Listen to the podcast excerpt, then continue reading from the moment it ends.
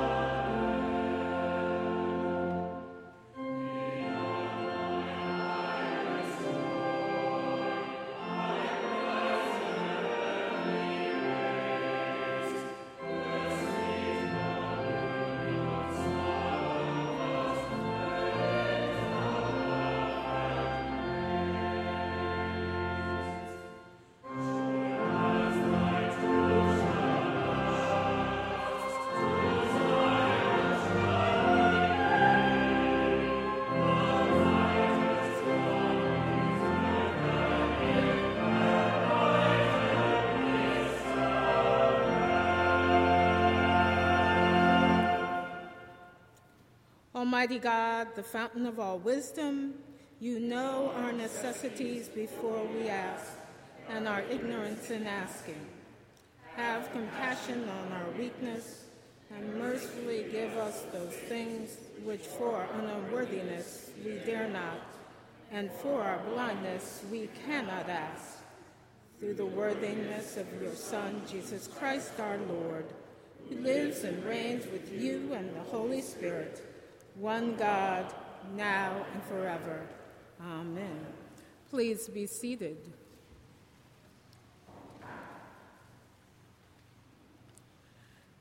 Generous God, we gather in your house to praise you. The opportunity to say thank you is a blessing. We thank you for those times of plenty. Let us never take those times for granted in our own work ethic instead of your grace. As the choir sings the Kyrie, let us now pray.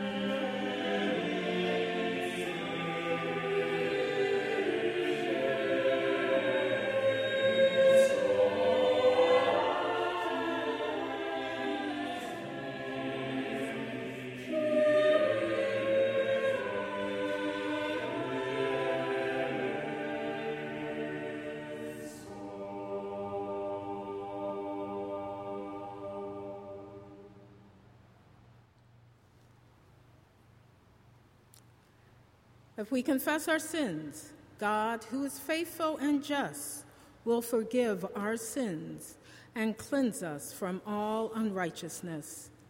Thanks be to God. A lesson from the first book of Kings, chapter 19, verses 4 through 16. But Elijah went a day's journey into the wilderness and came and sat down under a solitary broom tree he asked that he might die. It is enough. Now, O Lord, take away my life, for I am no better than my ancestors. Then he lay down under the broom tree and fell asleep. Suddenly, an angel touched him and said to him, Get up and eat. He looked, and there at his head was a cake baked on hot stones and a jar of water. He ate and drank and lay down again. The angel of the Lord came a second time, touched him, and said, Get up and eat, otherwise the journey will be too much for you. He got up and ate and drank. Then he went in the strength of that food for forty days and forty nights to Horeb, the mount of God.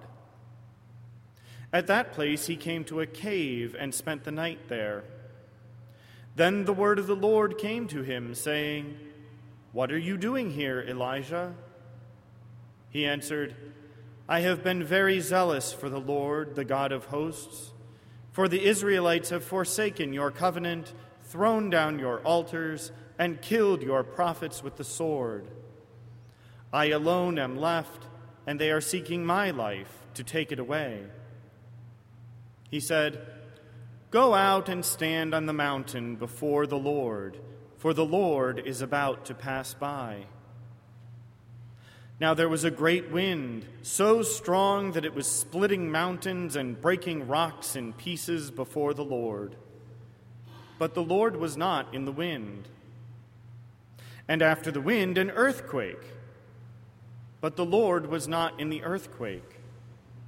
And after the earthquake, a fire, but the Lord was not in the fire. And after the fire, a sound of sheer silence. When Elijah heard it, he wrapped his face in his mantle and went out and stood at the entrance of the cave. Then there came a voice for him to him that said, "What are you doing here, Elijah?" He answered, "I have been very zealous for the Lord, the God of hosts. For the Israelites have forsaken your covenant, thrown down your altars, and killed your prophets with the sword." I alone am left, and they are seeking my life to take it away. Then the Lord said to him, Go, return on your way to the wilderness of Damascus. When you arrive, you shall anoint As king over Aram.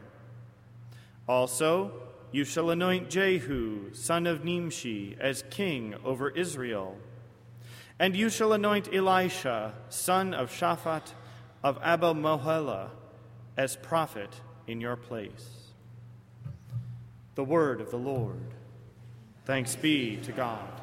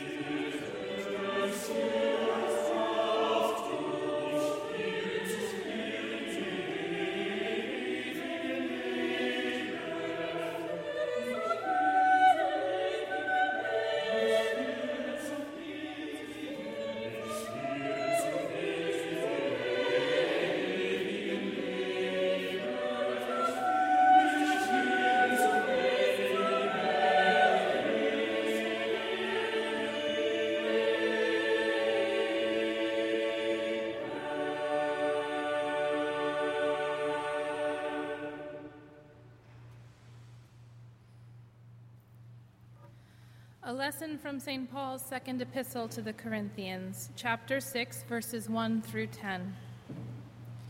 As we work together with him, we urge you also not to accept the grace of God in vain. For he says, At an acceptable time I have listened to you, and on a day of salvation I have helped you.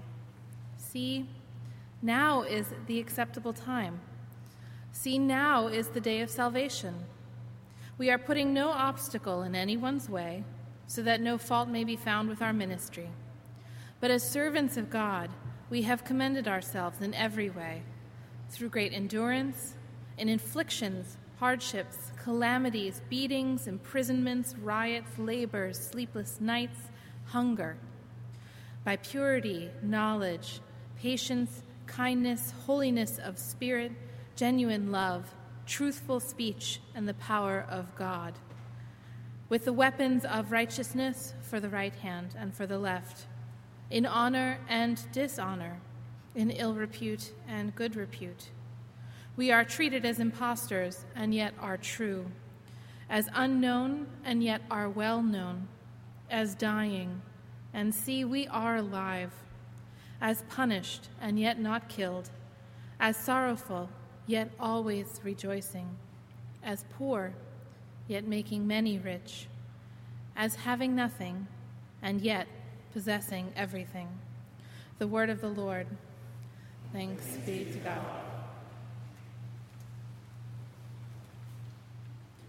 Please join me in saying verses from Psalm 42 with the antiphon.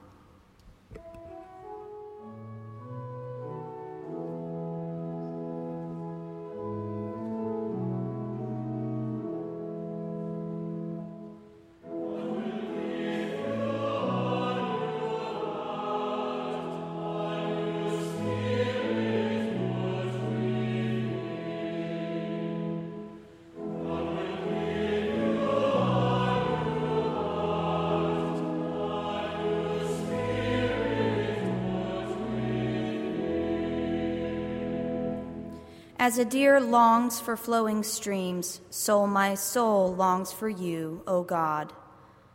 My soul thirsts for God, for the living God. When shall I come and behold the face of God? My tears have been my food day and night, while people say to me continually, Where is your God? These things I remember as I pour out my soul how I went with the throng and led them in procession to the house of God with glad shouts and songs of thanksgiving, a multitude keeping festival. Why are you cast down, O my soul, and why are you disquieted within me? Hope in God, for I shall again praise him, my help and my God. My soul is cast down within me Therefore I remember you from the land of Jordan and of Hermon, from Mount Mizar. Deep calls to deep at the thunder of your cataracts. All your waves and your billows have gone over me. By day the Lord commands his steadfast love, and at night his song is with me, a prayer to the God of my life.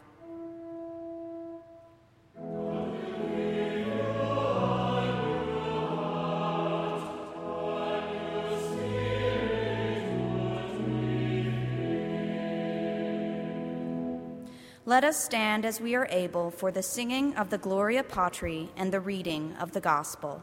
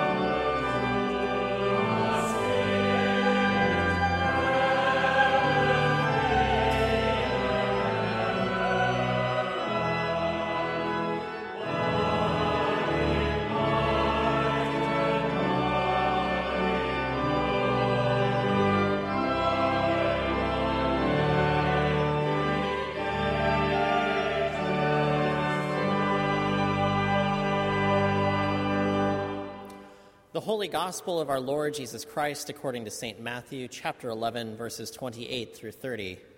Glory to you, O Lord. Come to me, all you that are weary and are carrying heavy burdens, and I will give you rest. Take my yoke upon you and learn from me, for I am gentle and humble in heart, and you will find rest for your souls.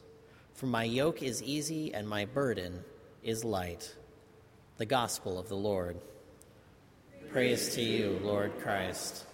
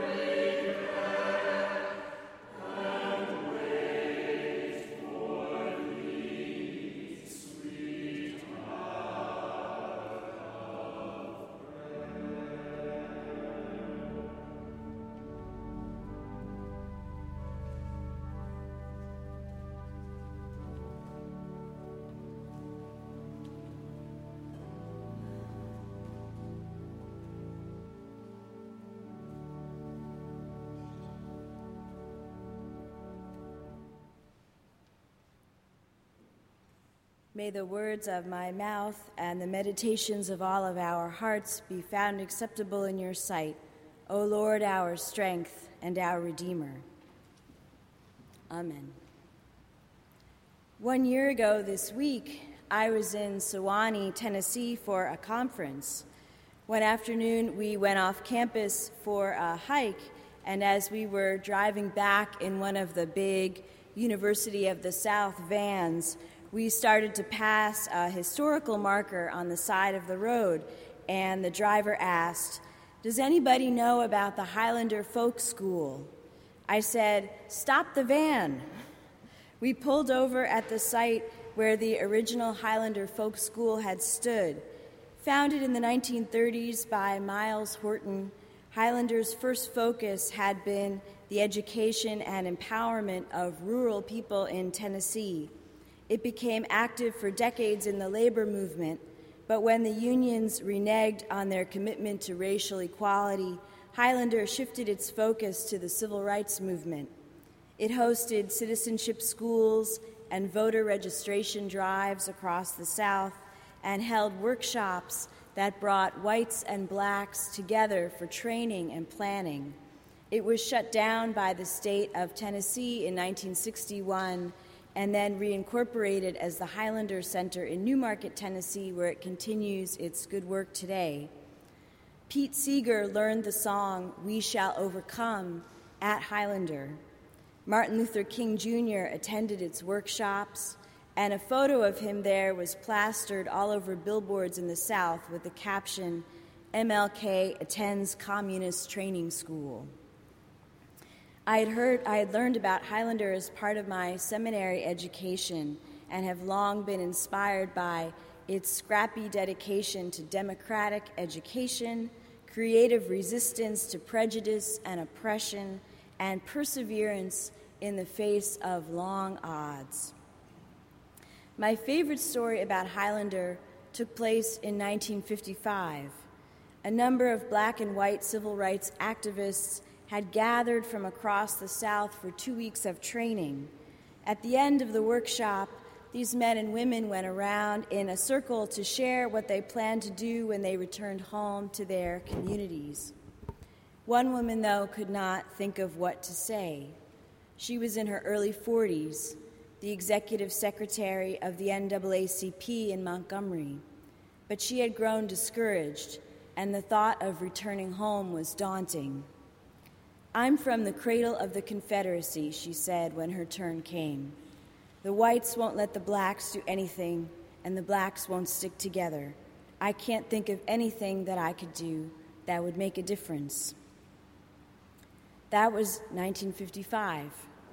In 1956, this same woman decided that she did have it in her, after all, to do something at home in Montgomery. Or rather, to not do something. She decided not to give up her seat on the bus to a white person in defiance of Jim Crow law. Her name was Rosa Parks. This sermon series at Marsh Chapel is on the theme of moving towards hope, and my sermon this morning is titled The Spiritual Utility of Discouragement. We can't move through hope without moving through discouragement. And yet, discouragement is a feeling that Christians are usually discouraged from having. It's seen as a trap, the gateway to despair, or just plain negative, pessimistic. We have a sense that spiritual people, and especially Americans, should be able to look on the bright side, to see the silver lining, to remain optimistic and hopeful no matter what. But you know, dumpster fires don't have a silver lining. And there are many reasons why the phrase dumpster fire was added to the Merriam Webster dictionary earlier this year. So I guess I'm here this morning to preach some good news about discouragement for those of you who, like me, find yourself deeply discouraged about our national life the state of our democracy, and even the state of our humanity. The good news is that we can engage our discouragement, learn from it, maybe even wrestle a blessing from it. We can do that with God's help. Our discouragement has things to teach us if we let it, but we can't learn from it unless we are willing to spend some time exploring what discouragement truly is and what its utility might be. So, first we'll define it, we will consider three uses of it, and then we'll talk about how to move through it towards hope. Were you surprised that Rosa Parks, one year before her famous act of civil disobedience, was in such a low place? That she felt that all her faithful work of many years had been futile? That even after experiencing two weeks of the kind of equality and harmony that she had dreamed of, she still felt powerless? If we banish discouragement from the range of spiritually acceptable emotions, and view our own discouragement as a failure, then we usually also reason that spiritual giants like Rosa Parks, MLK, Gandhi, Mother Teresa, the saints of the church, they must not ever have felt this way, or at least not for very long. But if you read biographies or read the lives of the saints, you'll know that this is not true. If anything, Great souls have more and deeper bouts of discouragement, more intense periods of self doubt, more times when they wonder if their work has been for nothing than most of us. So, the first step of grappling with our own discouragement, whether it comes from within or from what is going on in our world, is to stop treating it like a sign of our weakness or failure and instead to claim it as a rational human response to deep disappointment. What causes discouragement? Rick Warren, pastor of the Saddleback Church, has a pithy and alliterative answer fatigue, frustration, failure, and fear. Discouragement is an emotional response to those four kinds of experiences. I have a few different images for discouragement. The first is discouragement as a crossroads. It is a disorientation that forces us to choose a new direction. It's a kind of reckoning. And just as a crossroads is between towns in a kind of no man's land, our own times of discouragement can feel like a wilderness where we don't know which road to choose or where we are too worn down to even make a choice, and so we're stuck. My second image is of a kind of sinking feeling. I think of discouragement as when you are swimming in a pool and you choose to allow yourself to sink to the bottom for a while. There might be lots of splashing and activity above, but you've sunk down so that, holding your breath, you are looking at the pool from below, from a new perspective. Now, if you stay down there too long, you'll drown. That's called despair. But this perspective from the bottom of the pool can be a useful vantage point temporarily. You can see things with a stillness and a clarity that you can't see from the surface. So while discouragement can feel like sinking, it is a sinking that can also allow us to go deeper and finally, discouragement is a heart condition. That's the root of the word courage, cor, Latin for heart. To be encouraged is to take heart, to be discouraged is to lose heart. And this heart, this is heart in the sense of the Hebrew Bible, of heart, soul, and mind being wrapped up together, the heart as the core, the center of our being. Discouragement rocks us to our core. It is destabilizing, diminishing. It's a spiritual loss of oxygen. So, how can a condition like this have any kind of utility for us as Christians? Well, I'll be frank with you. According to the great Google, most people think that it doesn't. So, this is some original theology happening right now. But I'm convinced that in God, no part of our experience is wasted. What seems to be garbage is really, in fact, compost. So, here are three spiritual uses of discouragement, which we will look at through the lens of our scripture lessons for today. First, discouragement throws us back on the mercy of God. Second, it gives us a unique perspective on our situation that is disorienting but also valuable. Third, discouragement is an important part of the soul's natural pendulum. There are three uses because three is the holiest number for preachers. There are three persons of the Trinity, and there are three points to every sermon. So, use number one discouragement throws us back on the mercy of God. When I'm doing fine, when it's smooth sailing, I tend to chalk that up to my own efforts. The temptation of peaceful times is to become complacent. Fatigue, frustration, failure, and fear shake off that complacency quickly. I turn back to God for assurance, for solace, for wisdom, for clarity out of perplexity. We sang Sweet Hour of Prayer just now. I love the way this hymn depicts prayer as this sheltering relationship in the midst of the storm of life. In seasons of distress and grief, my soul has often found relief. Our trials and griefs make us turn back towards God, our Creator, Redeemer, and sustainer. Why are you cast down, O my soul, and why are you disquieted within me? The psalmist asks. In his distress, he longs for God as a deer longs for flowing streams. Discouragement makes us thirsty for the waters of life. Jesus says, Come to me, all you that are weary and carrying heavy burdens, and I will give you rest, for my yoke is easy and my burden is light. Times of discouragement are painful, but they can also force us to seek God with a greater yearning, to go deeper in our relationship with God, to put away our stained glass sentiments, and to show up to prayer boldly and with greater honesty and vulnerability.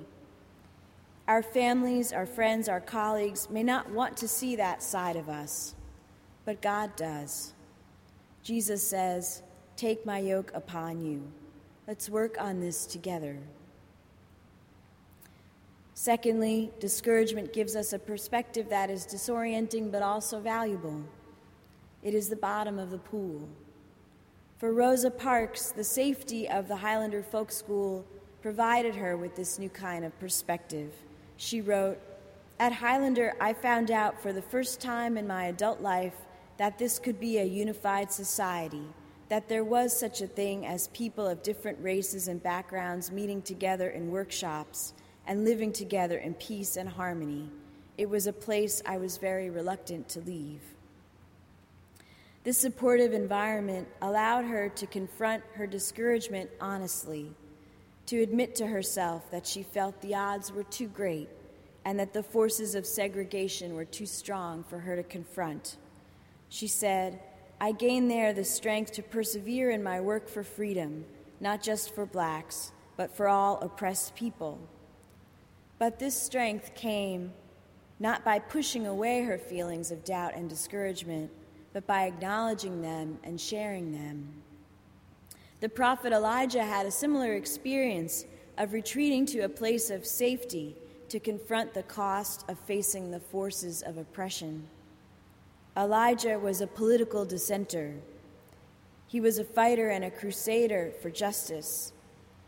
But in the lesson from 1 Kings, we see him exhausted, ready to give up in the wilderness, having fled for his life from Ahab and Jezebel. He is done. He is despairing. Huddled in a cave on Mount Horeb, the word of the Lord speaks to him Elijah, what are you doing here? Elijah gives a summary of his career as a prophet, and he ends with I alone am left, and they are seeking my life to take it away. It was all for nothing. And then Elijah is granted this vision of the Lord passing by, where there is a gale force wind, and then an earthquake, and then fire. And the scripture says that the Lord was not in any of these, they were just the prelude to the presence of the Lord. Elijah knows the presence of the Lord is in that place when he hears this mysterious sound of sheer silence, paradoxical, ominous. The King James Version translates the Hebrew as a still small voice. But the sound of sheer silence has something very intense about it, something powerful. When this reading appears in the lectionary, it ends at that verse. And so sermons on this passage end up often being about listening to the voice of God within and the importance of still small voices as opposed to displays of power. And those are fine thoughts. But they ignore the main message of what the sound of sheer silence actually communicates to Elijah, which comes in the next several verses. And let me tell you, the still small voice throws it down. It tells Elijah to essentially go back and foment revolution against Ahab and all the political powers that have become idolatrous and have abandoned their covenant with Yahweh. Elijah is told to start a holy war. He is to anoint two new kings, which of course is not going to sit very well with the current kings, and also to anoint his own successor, Elisha. And when these things come to pass, we learn that Elijah was wrong. He was not the only one left. There are 7,000 other prophets left in Israel who still worship the Lord. And through a long and circuitous path that is not without great cost, Israel does return to the Lord. Elijah's time in the wilderness forced him to answer some big questions. And if we sit with our own discouragement instead of pushing it away, we too will have some questions to answer core questions about our identity, our deepest beliefs, and what is truly possible for us. Who do I think I am? What am I doing here? What is my purpose? And what can I really do? Seasons of discouragement can be times of painful disillusionment in our lives. But you know, there's a funny thing about the word disillusionment. To become disillusioned is to experience loss. And yet, it's also a gain because it is better to live without illusions. Disillusionment means that we are no longer being deceived or deceiving ourselves. The truth can hurt very much. But in the Gospel of John, we are told that the truth will set us free. The third utility of discouragement is that it is part of the soul's natural pendulum. I'm thinking here of St. Ignatius of Loyola, the 16th century founder of the Society of Jesus. Ignatius knew the value of the emotions, all the emotions, in the life of the Spirit he knew that the so called negative emotions, channeled correctly, could help us grow in love and grow closer to God. In fact, that they are essential to our long term conversion. He talked about a movement of the soul between desolation and consolation. And this movement continues all our lives, back and forth. This is how we grow spiritually. It's important to understand this and to understand that both states, desolation and consolation, are temporary and that neither is better than the other. In times of discouragement, we need to remember that engaging with the sources of our discouragement can propel us out of this state and into consolation, into encouragement again. Elijah did as the still small voice commanded him. He did return in spite of his fears to triumph over the prophets of Baal. Rosa Parks admitted her discouragement her feelings of futility in her work. And then she participated in an act of civil disobedience that, act, that ignited the Montgomery bus boycott and the civil rights movement. In the middle of the bus boycott, she wrote to a colleague We are having a difficult time here, but we are not discouraged. The increased pressure seems to strengthen us for the next blow. So, how do we come to that place where, in the midst of such struggle, we don't feel discouraged, but empowered and equipped. That rather than disoriented, disillusioned, we feel grounded in our identity, our purpose, and in the truth of God's love. I think here the Apostle Paul is our man. Paul certainly embraced the full range of his emotions. No recipient of any of his epistles ever asked, But tell us how you really feel, Paul. Paul understood that Christianity is the religion of paradox, and that from a disciple's point of view, that means holding contradictions together within oneself. As he said in 2 Corinthians, in describing his often calamitous missionary journeys, we are treated as impostors and yet are true, as unknown and yet are well known, as dying and see we are alive, as punished and yet not killed, as sorrowful yet always rejoicing, as poor yet making many rich, as having nothing and yet possessing everything. In other words, Paul had a really robust theology of down but not out. And I think we need to have one too. Paul was willing to wrestle the blessing out of discouragement to call upon the name of the Lord in his times of need, to sing out loud and proud in prison. Paul was in it for the long haul. He was committed. Years ago, in a parish where I once served, there was a woman named Roz who, whenever she ran into another member of the parish, would ask them if they were committed. You know, in the grocery store or at the dry cleaners. And it took a bit for these mild mannered Episcopalians to realize that she was asking them if they were committed to Christ. Maybe we all need a friend like that to challenge us, to provoke us into stating our deepest commitments, our truest purpose wherever we are. Sometimes our own discouragement is that friend, if we can befriend it. There's a wonderful few lines that I think sums up all I've been trying to say this morning. Marjory Stoneman Douglas was the namesake of the high school in Parkland, Florida, where, after the massacre in February, a number of students reignited the debate on gun control, all while in the earliest days of their own deepest grief. Marjory surely would have been very proud of them. A journalist, advocate for women's suffrage, ardent environmentalist responsible for the conservation of the Florida Everglades, and Presidential Medal of Freedom winner. Stoneman Douglas passed away in 1998 at the age of 108. She once quipped, I studied elocution at Wellesley College, and I've been going around elocuting ever since.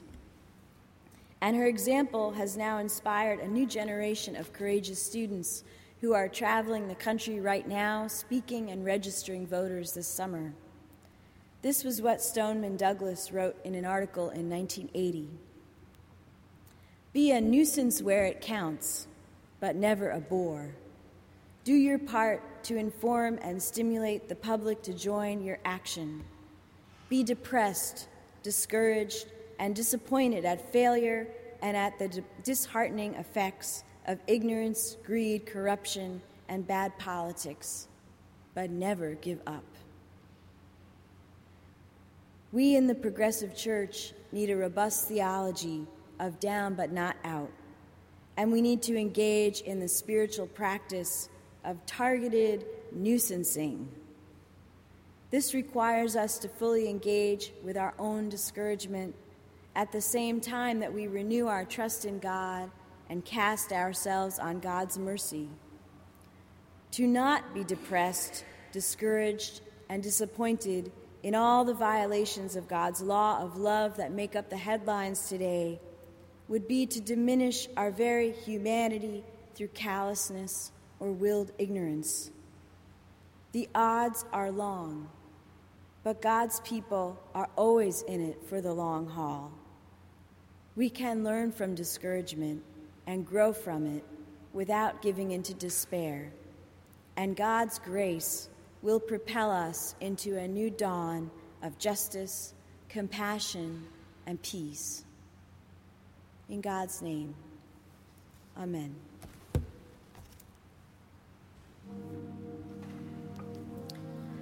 We now come to the time in our service when we turn our hearts and minds to prayer and lift up our lives and ourselves to God. Please assume an attitude and posture of prayer by either remaining seated, standing, kneeling, or coming to the communion rail as we sing together our call to prayer Lead me, Lord.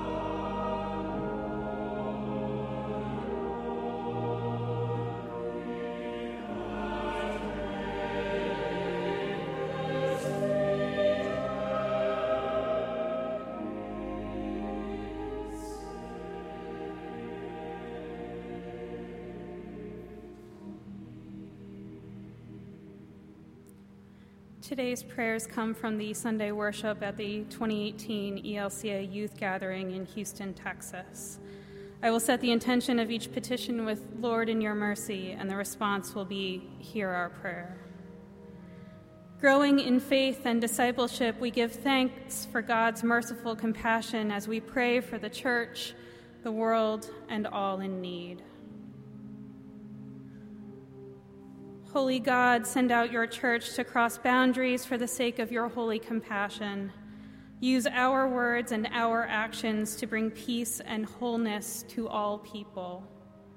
Lord, in your mercy, hear our prayer. God of creation, all nature is a gift from you. Protect the earth from disaster and misuse. Free us from selfishness and help us to honor the genius of nature, sharing our earthly home gently with one another and with future generations. Lord, in your mercy, hear our prayer. Liberating God, soften the hearts of rulers and governments Strengthen the voices of those who cry out for freedom and opportunity for the overlooked, oppressed, and abused. Teach your people to speak peace to all people and nations. Lord, in your mercy, hear our prayer. Merciful God, give us faith and make us whole. Ease the anxiety of undiagnosed or chronic illness. Soothe the suffering of all those who battle disease Give courage to those who walk alongside the broken. Bring peace to the fractured and shattered lives of all who hunger for wholeness. Look with compassion on all who cry to you for healing. Lord, in your mercy, hear our prayer. Lord God, surround all who stand in grief. Give full measures of your resurrection hope this day to those who have suffered loss especially those we name in the silence of our hearts now.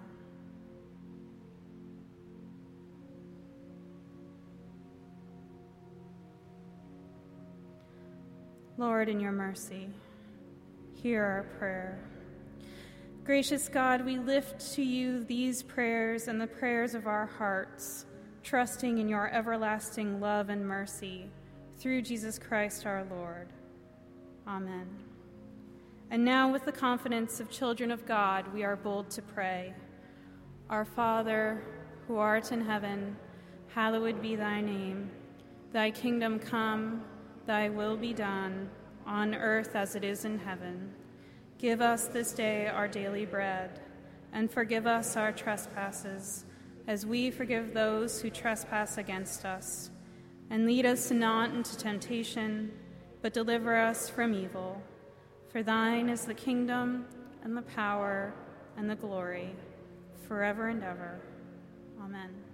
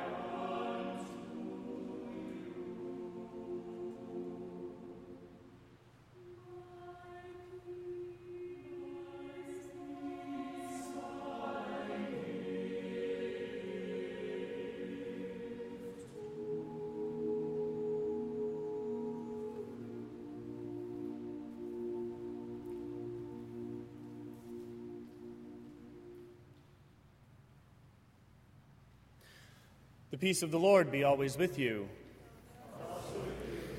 We bear greetings once again here in the nave of Marsh Chapel and invite you to put your uh, to uh, participate in our ritual of friendship by putting your name and contact information in the red books found along the center aisle of each pew, passing that book along to your neighbor so that we can get to know you better and help you get to know one another th- better throughout the coming week. A special word of thanks to our guest preacher, the Reverend Dr. Regina Walton, this morning, bearing us a word of hope out of discouragement. Speaking of discouragement, this Thursday, July 26th, Commonwealth Avenue will be closed from St. Mary's Street, right out in front of Marsh Chapel, all the way to St. Paul Street on West Campus, as well as the BU Bridge for the second half of the Commonwealth Avenue deck replacement over Route 90. It will remain closed through August 11th. For those of you who may suspect that this will result in some traffic confusion and delay, you are not alone. More information on how to get around that uh, in the note in your bulletin, in the insert in your bulletin, or for those listening from home on the website bu.edu slash capbridge. We encourage you to take note of that, especially those of you uh, who intend to be with us on Sunday mornings. We will be here live at Marsh Chapel each of the Sundays during the construction project we do encourage our uh, congregation to plan a little bit of extra time to get here, whether you are driving or taking public transportation. Uh, just keep in mind that you won't be able to get from St. Mary to St. Paul. More on the theology of that from Dean Hill when he gets back. We pray for a safe and speedy construction process for all of those beginning work on the project on Thursday, and may God have mercy on us all. As the ushers wait upon us for the morning offering, we invite you to meditate on Richard Felciano's setting of verses from Psalms 145 and 108 The eyes of all hope in thee, O Lord. Now walk in love as Christ loves us, an offering and sacrifice to God.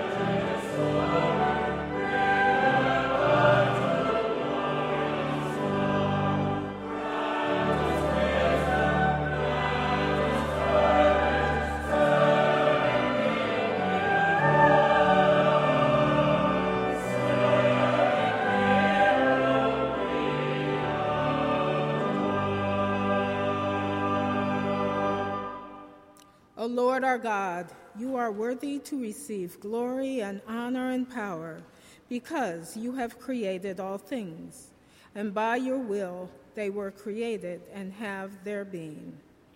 Amen.